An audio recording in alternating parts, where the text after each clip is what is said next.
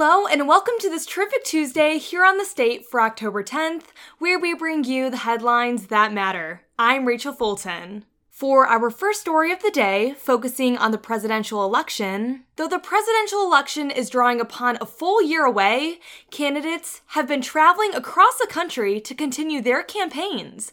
This includes Robert F. Kennedy Jr., son of former U.S. Attorney General Robert F. Kennedy and nephew of former U.S. President John F. Kennedy.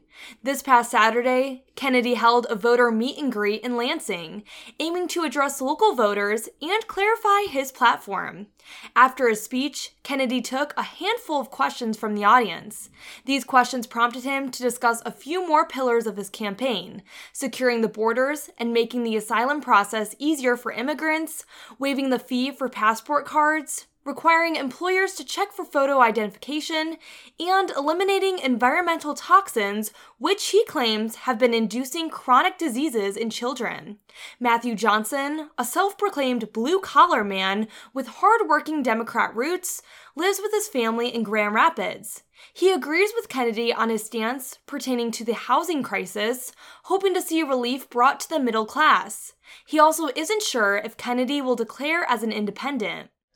I don't see the DNC allowing any real serious threat to uh, their stranglehold on power to, uh, you know, uh, I don't know, I don't know if they'll let that fly. So. Overall, voters in Lansing seem to be enthusiastic about Kennedy, and he is viewed more favorably than unfavorably among nationwide Americans. However, only time will tell if he can surpass either Trump or Biden with his declaration of independence. For our second story, focusing on local events, the annual Winterland Classic Dog Show Cluster has announced it will happen this December 3rd at the MSU Pavilion.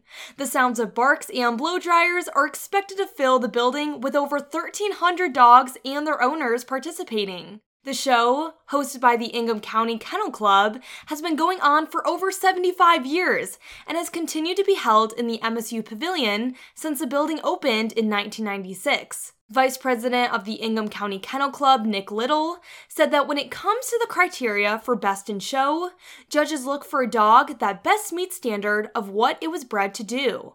Around 200 different breeds are expected to compete in the show, all purebred and all registered with the American Kennel Club.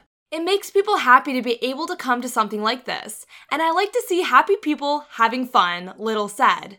That's what it should be all about.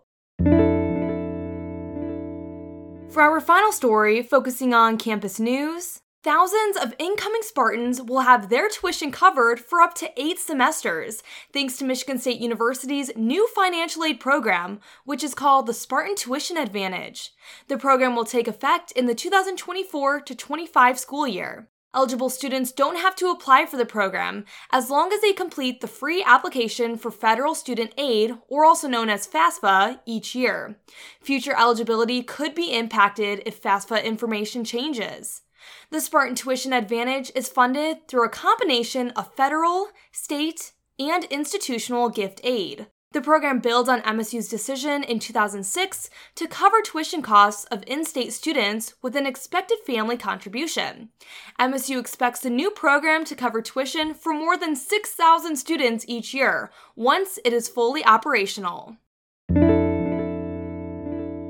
And before we end our episode, today's weather forecast is predicting cloudy skies early and a few showers developing later in the day with a high 49 and a low of 42.